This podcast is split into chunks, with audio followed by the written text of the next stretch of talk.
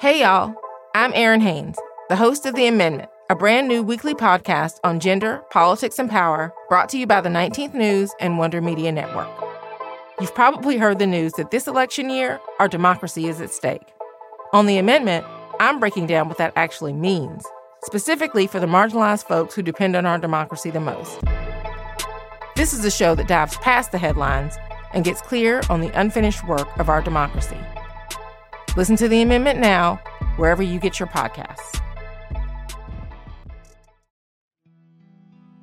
There's a unique kind of anxiety that creeps in when people start talking about the weather these days. It's too hot, or it's surprisingly snowy, or the rains just won't let up, or the rains won't come. It feels unseasonable and unfamiliar. And the unsaid thing that hangs in the air we are in the middle of a climate crisis extreme weather events, sea level rise, wildfires. I'm sure you're seeing it. For me, the first time my kindergartner wore a face mask was the year before the COVID pandemic, during the 2019 fire season in Northern California. When the skies darkened with smoke for weeks, patients flocked to our clinic with asthma attacks and panic attacks. Entire towns went up in flames, and friends lost their homes. And yep, July through November here are now called fire season with go bags by the front door and displaced people on the move. According to Cornell researchers, 2 billion people will be forced from their homes by climate change this century. Many people are starting to understand that climate health is public health, that the climate crisis isn't just in the future, but now, and that it's terrifying and unjust. But so many of us still wonder what we as individuals can do to stop it or keep it from getting worse and how to process all of this. So, in this episode, let's talk about climate. What is climate grief and how do we respond to it? What happens when we think about the climate crisis in a cultural and historical context beyond just its scientific aspects? How does that change how we feel and act?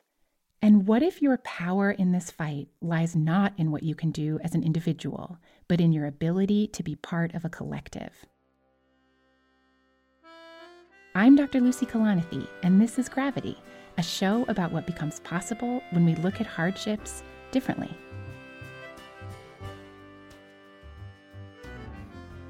For a long time, I didn't talk much about the climate crisis. I knew it was happening, but I felt like I wasn't expert enough or vegan enough to comment. We're conditioned to see climate change as a reflection of our own failures. And then I started reading. The science reports were so dense and so scary that I turned to writers and historians and even poets to try to figure out how to think about them. A few years ago, I came across Mary Annaïse Heglar's work. Mary is a climate justice writer and podcast host. Her show, Hot Take, is great. You should take a listen. And she's built her life around talking about climate, race, justice, and emotion. Mary's writing cracks open the climate crisis viscerally and historically. She doesn't spend much time with the science of what's happening. Instead, she writes about what else the climate crisis is public health, mental health, injustice. Hers is some of the first writing I read that brought a full swath of humanity to the crisis. So, for someone as prolific and effective as she is, I was surprised to hear that writing was not an intentional career choice yeah, that kind of snuck up on me, to be honest. Um, so I um, kind of abandoned writing in my 20s. Um, like I really just I stopped writing because I was like, you know what, you're never gonna make any money off of this, and you have to support yourself. So I went full hog into like being a communications professional, and I started editing these policy reports on climate change, and they're really terrifying. And so I decided that I wanted to work on climate change because I decided it was the most important story and I wanted to be part of telling it. And this is like circa 2014. Like I, I, started doing this because I thought it was the most important story, but I did not realize how dire it was until I started editing these reports. It, it really scared me to death. Um, like had a lot of trouble sleeping, a lot of trouble coping, etc like this is the syndrome that people now call climate grief. At the time, it had no name, and I thought I was the only one dealing with it. And so then I was like, I need somewhere to put these emotions. Um, I need somewhere to process this. And so I started writing. And it just was so incredibly cathartic. Climate grief. Mary felt like she was the only one haunted by this deep, painful mourning for the world around her. But Mary had seen it herself. Hurricane Katrina had been a big turning point for her the flooding, the devastation. Whole communities in the South, full of people she loved, were left to the mercy of the storm. And she felt a growing sense of dread that there were a lot more storms to come. But the more she wrote and the more readers reached out, Mary saw how common many of those feelings were. Climate grief can be multi layered emotions around a crisis for the planet and for human beings, reactions to small changes in your everyday environment the plants, the birds, the weather or huge ones like when your community is hit by drought or flooding, or events you're not even quite sure are climate related, a tick borne disease, or a viral pandemic. 16 years ago, an environmental philosopher named Dr. Glenn Albrecht observed the emotional reactions of people in Australia affected by drought and coal mining pollution. He came up with the term solastalgia, from the Latin word for comfort and the Greek root for pain. He describes solastalgia as a homesickness one gets when one is still at home. It's a form of emotional or existential distress caused by environmental change. Could you talk about like what the stages of grief were that you feel like you went through and sort of where you end up or or like what that looks like for you? I, I think that the stages of climate grief are very similar to the stages of of normal grief. Um, but there's one very big complicating factor at the end. I think I went through like a hazy sort of denial. Like I didn't go through hardcore denial, like it's not real, it's all a hoax, et cetera, et cetera. Like that's not denial, that's delusion. Um, I went through the denial of like someone else is working on it, or someone will save us, or it won't get that bad, or it's it's further in the future. Like it's not going to happen in my lifetime. That sort of denial um, and just sort of like l- trying to work on other things while you know I assumed other people were working on this. Then there was like the sort of bargaining kind of phase of like you know, assuming that it could still be put off and like, yeah, the world's warmed by this amount of degrees, but there's still sort of um, that can't be real. Then there was just straight up despair I I would have these like ideas or not ideas, but like these moments where I felt like I saw things that weren't happening. So like I would be at the beach on a normal day and I would see like a giant wave coming at me or like walking through the middle of New York City on a normal day and I'd see a tornado coming down the street or something. Um, so, like, I would see all these disasters that I knew were on the horizon like they were in real life. um, so, that you know, you can't really tell people that. They kind of think you're crazy. But turns out it happens to a lot of people who really engage with climate change. And then after the the despair phase, there's the rage that comes. And then, you know, at the end of a normal grief cycle, there's acceptance. And the thing about climate change is that I can never accept this because I'm still here. The planet's still here. I'm still living. What am I supposed to do? But also, like, once you understand the issue, like, this is not acceptable can you talk about why rage? Um, rage because uh, the earth isn't dying, it's being killed. And there are people responsible for it. Um, the fossil fuel industry knew about climate change decades ago and yet continued not only to like their business as usual, they actively fooled the American public and the world. So, yeah, it's hard not to look at that without getting angry. Fossil fuel companies and industry groups have perpetrated a concerted disinformation campaign with a massive PR strategy along the lines of what cigarette companies employed to knowingly sell a lethal product while outright denying its harm. It was hugely effective, delaying real climate action for decades. And that disinformation, that propaganda, continues now. Mary tackles emotions head on and brings grief and fury into the public conversation, right alongside her journalism and analysis and calls to action. What makes you feel like, as a writer, it's really important for you to write about climate and emotion generally? Because climate change is emotional.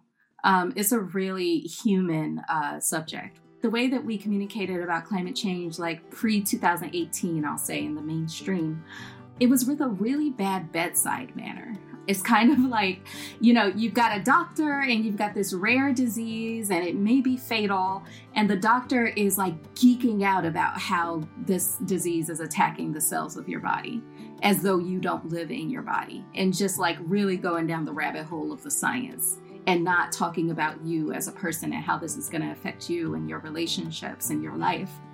And that's kind of how uh, climate change communications has been just so dry and devoid of humanity for such a long time and just all about the science and the charts. And that's not how everybody processes. I think that's something that keeps a lot of people out of the climate conversation or out of the climate movement. It's like they feel like, well, I don't know enough about how carbon interacts with the atmosphere. Girl, me neither. I am not a scientist and I'm not going to school to be one. Well, I don't have to, right? Like, I don't have to have all the answers to know that there's a problem. And so I think climate change is less a science issue and more of a justice issue. And everyone understands justice. Everyone from like the tiniest toddler understands that like he got more candy than me and that's not fair. And justice is inherently emotional. And so if you tell me that the place that I've loved for my entire life, you know, Alabama and Mississippi is going to be, you know, overcome with locusts and sinking underwater and no longer livable and full of disease, that's going to break my heart. And you can't expect me to process that from a strictly scientific, objective standpoint. That's ridiculous. That's one of the things Mary illuminates in her work that there's room for both fact and emotion, and that this isn't just about science, about parts per million of CO2 in the atmosphere. It's about justice and history and power. Yeah, it's not separate in the past, present, or future, right? Like you cannot get climate change without slavery. Like you don't get the Industrial Revolution without slavery and colonialism. You cannot get climate change without conquest, without moving people off of their land. Like there's blood at the root of this whole thing. So all of those things are connected. And then you think about all the people who were left out of seats of power that maybe would have made us act on this.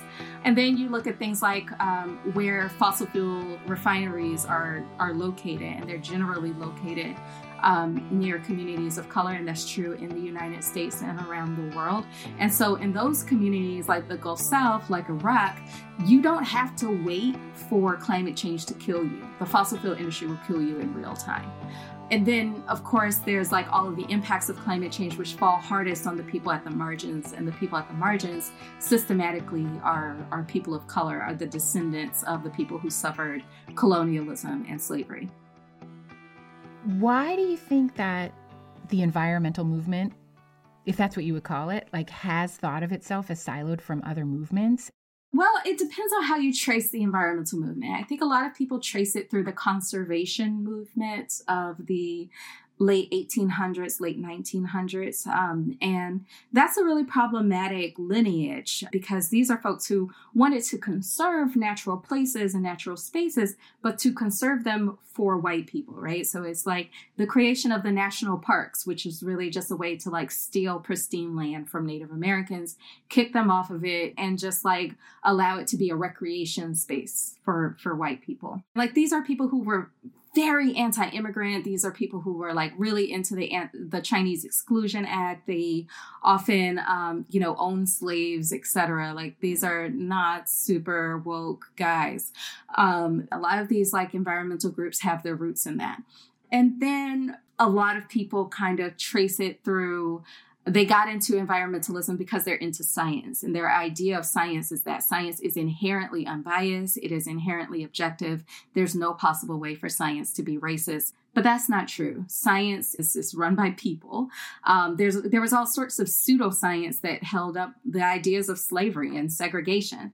I think there's a lot of ideas in the in the environmental space of like I did this so that I could get away from race so I wouldn't have to think about social issues so I wouldn't have to think about bias. But you do. We're going to take a quick ad break. We'll be right back. Meditation has helped me so much during hard times, and the meditation app I've kept coming back to is Headspace. I've shared it multiple times with family and friends, and I'm so glad to recommend it here. Headspace is your daily dose of mindfulness in the form of guided meditations in an easy to use app. Whatever the situation, Headspace really can help you feel better. Headspace makes it easy for you to build a life changing meditation practice with mindfulness that works for you on your schedule, anytime, anywhere. Headspace even has meditations tailored for people facing breakups, pain, cancer, grief, regret, leaving home, and more and meditations around sports performance, focus, and even playfulness. You deserve to feel happier, and Headspace is meditation made simple. For a free one-month trial of Headspace, go to headspace.com slash gravity. That's headspace.com slash gravity for a free one-month trial with access to Headspace's full library of meditations for every situation. This is the best deal offered right now. Head to headspace.com slash gravity.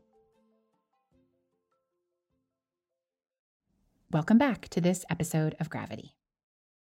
The youth climate movement tosses out some of those old conservation playbooks and narratives and joins with a long-standing climate justice movement.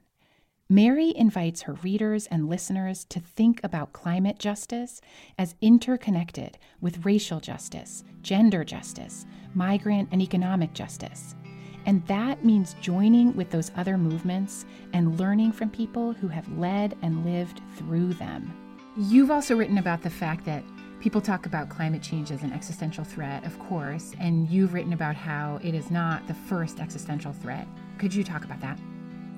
yeah so that was probably my most controversial essay because it was I, I, wrote that at a time where the the conversation around race and the climate conversation had not matured yet and what i was saying with that article is that people have fought for their lives before. And sure it might not have been an existential threat to all of humanity but to the people who were under threat they're just as dead right? Because I think at that point, um, one of the things that drove me really crazy about the way we talked about climate change was that uh, every story had to end with hope, and I did that didn't resonate with me as as a black person, as a person who's descendant of of civil rights activists. Like I remember asking my mother about this, like when she was living through, you know. I, I specifically asked her about Emmett Till and how she felt as a child seeing that. I was like, How are you not scared? And she was like, No, I wasn't scared. I was angry. Um, and that was what motivated her. That was what motivated everyone that she was around at that point. And I think that's kind of how I think about climate change. Like, no, hope doesn't motivate me, anger motivates me, and like determination motivates me we can look at these other times that people have fought for their lives and learn from their resolve and what kept them going. And it's not always hope.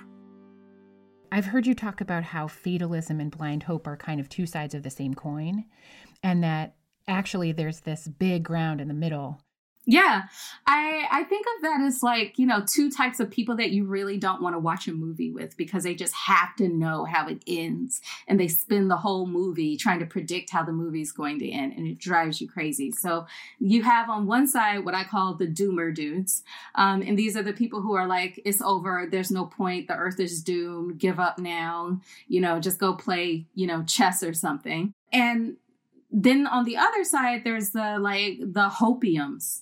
You know these are the folks who are like it's all going to work out. It's going to be great blah blah blah. And like i i think the truth is uh, neither one of them knows knows what's going to happen because this isn't a movie. This is real life. And we we are not actors. We are real people. And the decisions we make have real world impacts. We don't know how it's going to end because because we're the ones writing the story.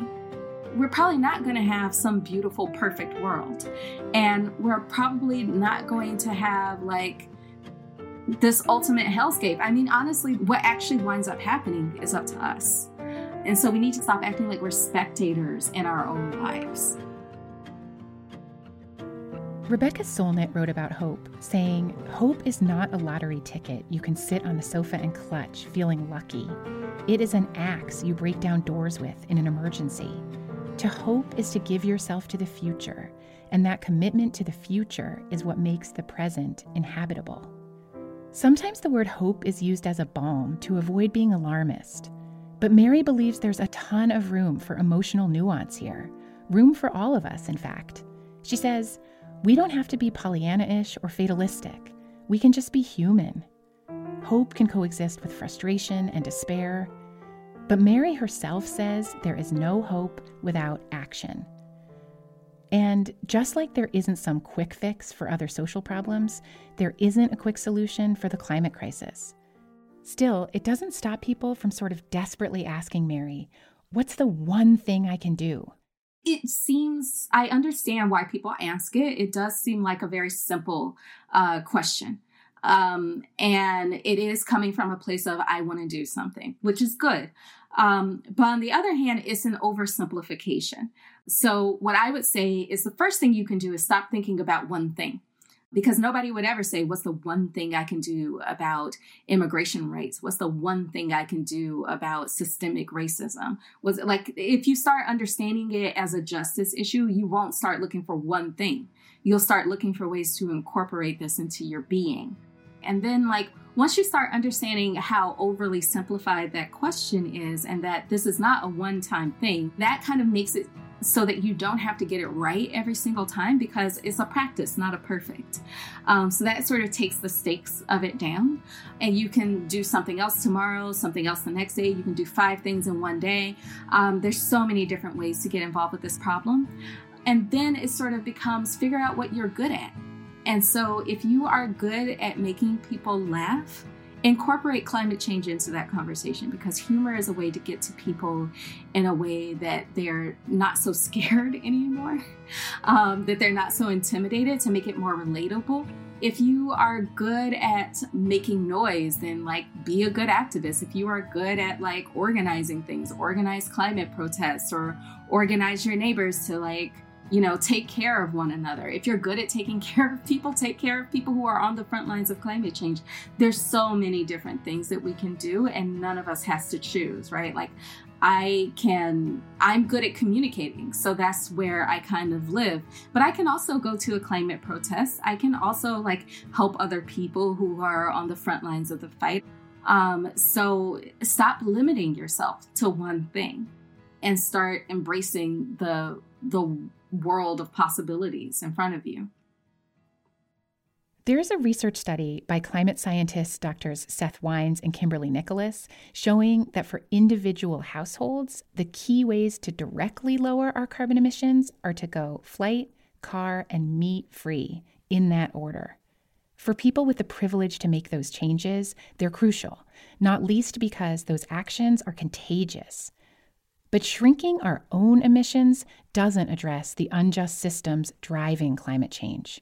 Understanding the climate crisis as a collective justice issue expands what individual action means. When people generally think of individual action, they're thinking about like what they buy and what they use, right? So, like using fewer plastic bags or growing their own vegetables and uh, going vegan and that sort of thing. And like all of those things are well and good, but they limit you to just being a consumer.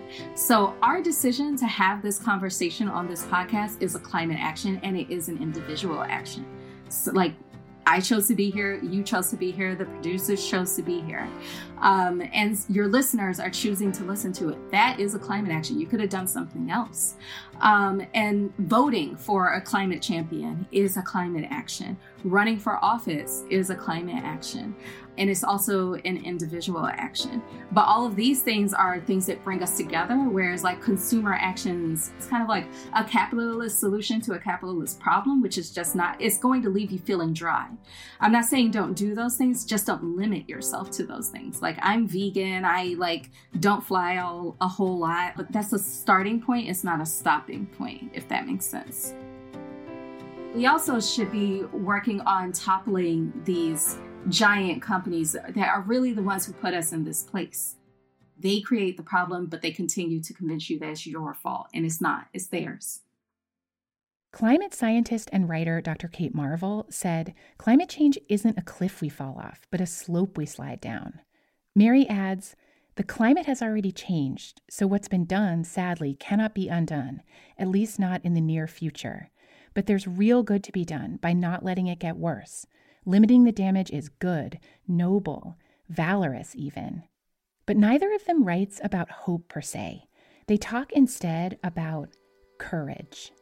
I often think about this line Mary wrote You don't fight something like that because you think you will win, you fight it because you have to. So, in answer to that question, what can I do to bring about a world without fossil fuels and with a livable climate? Mary's answer is, in a way, simple do what you're good at and do your best every chance you get and as your full self. I want to see more people. I want to see more humanity. I want to see more humor. I want to see more joy, but I also like that joy needs to come with action. And I think that's very possible. I think human beings are very capable of that. And I want to see more naming and shaming of the actual villains in this story. Climate change for a really long time has been treated as a victimless crime because the fossil fuel industry convinced the victims that they were the villains. In truth, it's been a villainless crime. Um, and so we need to rewrite that story. I want to see more of our news media taking climate change more seriously. And then I want to see more of this in our pop culture. Um, like it's it's ridiculous to me to see so many of the TV shows that I know and love that completely ignore climate change. Right? Like, how is there a whole show set in California that doesn't mention wildfires at this point? Um, and so I want to see more normalization of the conversation when then maybe more people can start to feel like they can talk to their friends and family about it. Like, honestly, talking about it is often step one, and it's a really important step. Talking about it. And as Mary mentioned, bringing humanity, humor, joy. But how do you cultivate that kind of lightness when you're staring down the barrel of a global crisis? Where does that joy come from? Well, from where it always has. I think one of the first steps to finding joy or even just relief, probably if you're in the deep throes of climate grief, is to find a, community. Um, I think that is one of the biggest uh, steps toward healing in this process is knowing that you're not alone. Um, now that I have that, like we find joy together and laughing at the absurdities of it while also still working at the problem. Like you can take climate change seriously without taking yourselves seriously. Um, and so I, and also, honestly, for me, making fun of Shell and BP is the joy of my day. Um, it is really fun. I can't recommend it enough. They deserve all the hate you can possibly give them. Um, other people find joy in taking care of one another. They find joy in like, yeah, it's like it's. I, I, liken it to like the civil rights movement, right? Like I, one of my favorite books is Stokely Carmichael's um, autobiography, and they really thought that they were gonna die any minute now, and that brought with it this idea of like cherishing every moment um, and appreciating one another and taking care of one another and still being able to to dance and to laugh. And if climate activism is going to be somber all the time i can't make jokes i can't be petty i don't want to do it. So uh, we can be somber sometimes but like i'm going to need to laugh if i'm going to stay here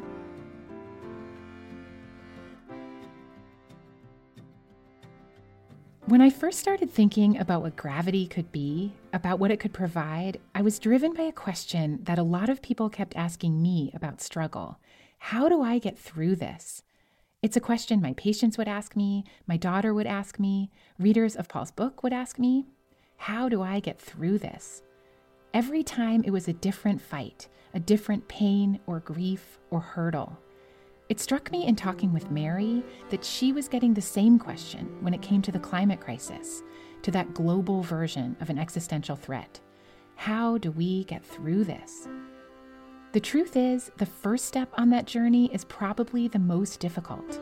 The first step of accepting that it's going to be really hard that if you chart your path based on what will hurt the least, you might miss out on connection or new ways of seeing things, or even the fullness of life.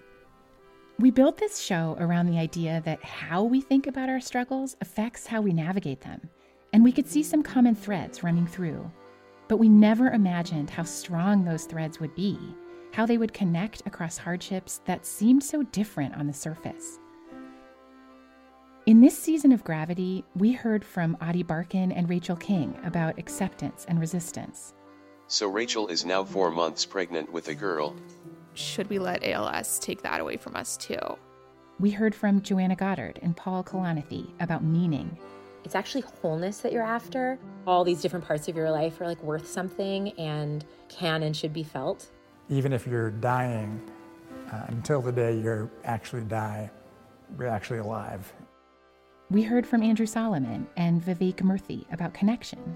I certainly believe that the diversity of love makes for a better world. And I just look at a society in which loneliness is epidemic. And loneliness itself is actually not a disease or a disorder. It's actually a natural signal that our body sends to us, just like hunger or thirst. When we're lacking something that we need for our survival, which is human connection, we heard from Shekinah Elmore and Elena Semino about words. Can I beat this? Am I going to beat this? Are we going to beat this? And then I do sort of say, well, like, let's step back. Like, what do we want to do? Like, how can we reframe this in a way where you can't lose? We need to talk about this thing when it happens. What are the most sensitive ways of talking about it, and what are the different ways of talking about it? And of course, the poetry. We heard poetry in every episode including a reading by contemporary poet Ada Limon. I saw a mom take her raincoat off and give it to her young daughter when a storm took over the afternoon. And original poetry by our guest Marley Liss. We cannot begin to let our hearts resemble those who broke them in the first place. So breathe in healing and breathe out gentle compassion. We're so thankful to our guests who brought their whole open hearted selves to our conversations and brought such nuance and clarity to the question of what it means to reframe hardship. Even when that feels like an individual endeavor, it's also always a collective one. I'm grateful to my daughter, Cady Kalanithi, who is always right behind me, figuratively and literally. Want to do another big one? And we're so grateful to you for listening and reaching out to us. We want to wish you joy and courage. This episode and season of Gravity will close with a poem written and read here by poet Maggie Smith. It's part of her poetry collection Goldenrod, and it's called How Dark the Beginning. This is a poem about hardship, about the ways we talk and don't talk about it and about what it can mean to be on the precipice of something difficult and new that you can't quite see yet, but you're moving into. How dark the beginning. All we ever talk of is light. Let there be light. There was light then, good light. But what I consider dawn is darker than all that. So many hours between the day receding and what we recognize as morning, the sun cresting like a wave that won't break over us, as if light were protective, as if no hearts were flayed, no bodies broken on a day like today. In any film, the sunrise tells us everything will be all right. Danger wouldn't dare show up now, dragging its shadow across the screen. We talk so much of light. Please, let me speak on behalf of the good dark. Let us talk more of how dark the beginning of a day is.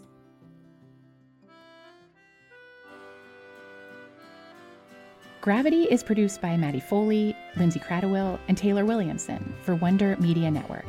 Original music by Rachel Wardell. Reka Murthy is our editor. Jenny Kaplan is our executive producer. A special thanks to Amy Westervelt, Mary's co host on Hot Take, for connecting us. And of course, to Mary Annaïse Heglar herself. You can follow us on Twitter at WMN Media and on Instagram at WMN.media. And you can follow me, Lucy, on Twitter at RocketGirlMD. Please share Gravity with a friend and rate and review wherever you listen to podcasts. Thank you so much. Okay, goodbye.